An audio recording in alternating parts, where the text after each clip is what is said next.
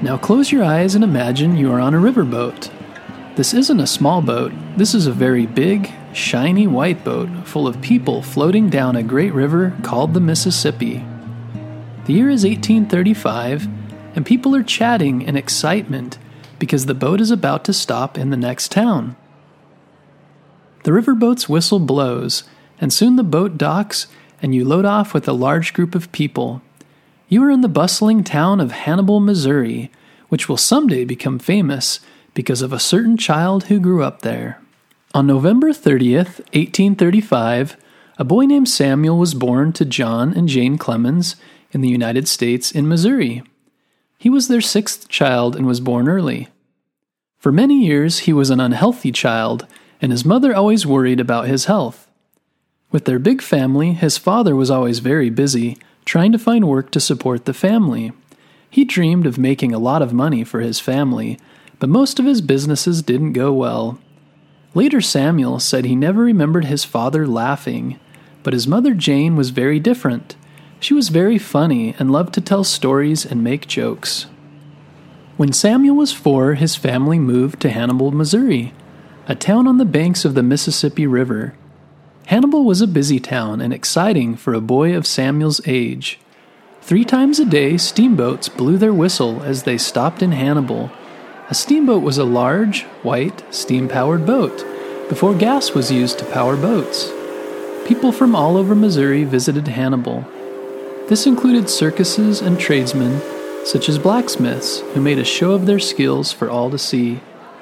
To young Samuel, Hannibal was a place of excitement and adventure, with all of these new visitors. He and his friends ran around the town freely, pretending to be pirates or other adventurers. They swam in the river, fished, and rowed canoes to the island in the middle of the Mississippi River. Two miles from town was a cave he and his friends liked to explore. When Samuel got older, he used all of these adventures in Hannibal as part of the stories he wrote. But Hannibal was also a dangerous place. Slavery was common at the time, so he saw the people of African descent treated badly. Many people in town also had to deal with disease and hardship from being poor. Samuel's family was very poor, but he still played with his friends and tried to make the best of his life there. When Samuel was 13, he started working to help take care of his family.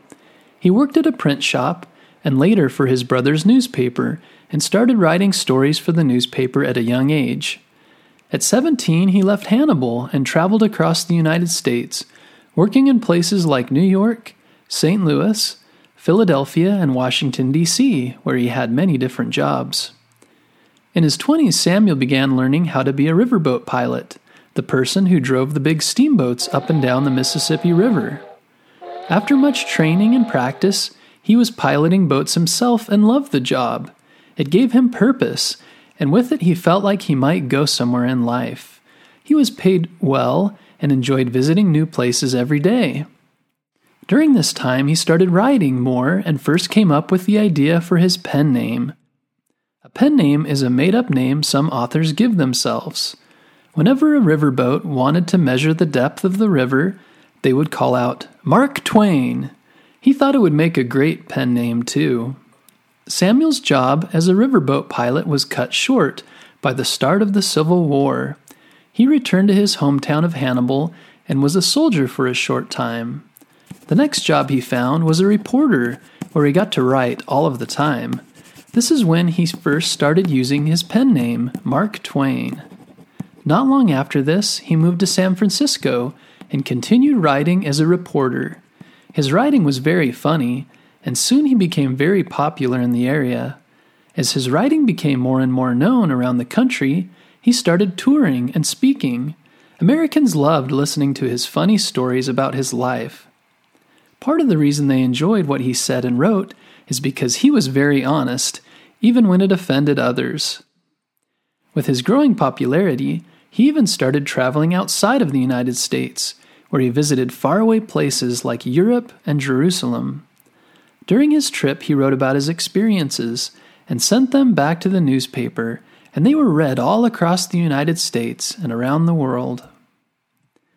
It was at this time that he met Olivia Langdon, fell in love, and was married. He continued to write for magazines and newspapers and eventually started writing his books, starting with one called The Gilded Age and one of his most famous books, Tom Sawyer. Tom Sawyer was about a rowdy trickster, similar to himself and his friends, who grew up in a town similar to Hannibal. Tom, his friend Becky Thatcher, and other friends played pranks and went on adventures, which included an exciting escape from a cave with a treasure. After Tom Sawyer, Mark Twain, we'll call him by his pen name now, started working on a book called Huckleberry Finn. He wrote the book as if Huck Finn was writing it, using his same language. It took him many years to write the book because he would often get frustrated or stuck and move to other projects and then start working on it again. When it was finally finished, The Adventures of Huckleberry Finn was published. In some ways, it was similar to Tom Sawyer, about a rowdy boy who doesn't want to be civilized and his escape from his adopted family with a runaway slave named Jim. Together they float down the Mississippi River and struggle to stay alive and avoid being caught. To this day, it's considered one of the best American novels. Mark Twain continued to write the rest of his life. He had many ups and downs, part of his life were very hard, but he always kept writing. During the last years of his life, he made friends with a group of 10 to 12 young schoolgirls who he called the Angelfish. They wrote letters back and forth and helped cheer up Mark Twain, who was growing older. He also spent his last years writing his autobiography. An autobiography is when someone writes their own history. Samuel Clemens, also known as Mark Twain, died on April 12, 1910. There is a famous quote associated with Mark Twain that says, Write about what you know. He spent most of his life writing about what he experienced and what he knew. He loved writing about his wild childhood in Hannibal, his life along the Mississippi River, and his travels down the river. It's fun to write about far off places or fantasy.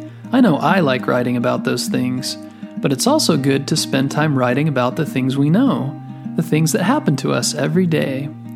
A lot of people use a journal to do this. Think about starting your own journal. You can start simple, maybe it's just a few sentences at first, but many people find writing in a journal helps them clear their mind and be reminded of what they're grateful for.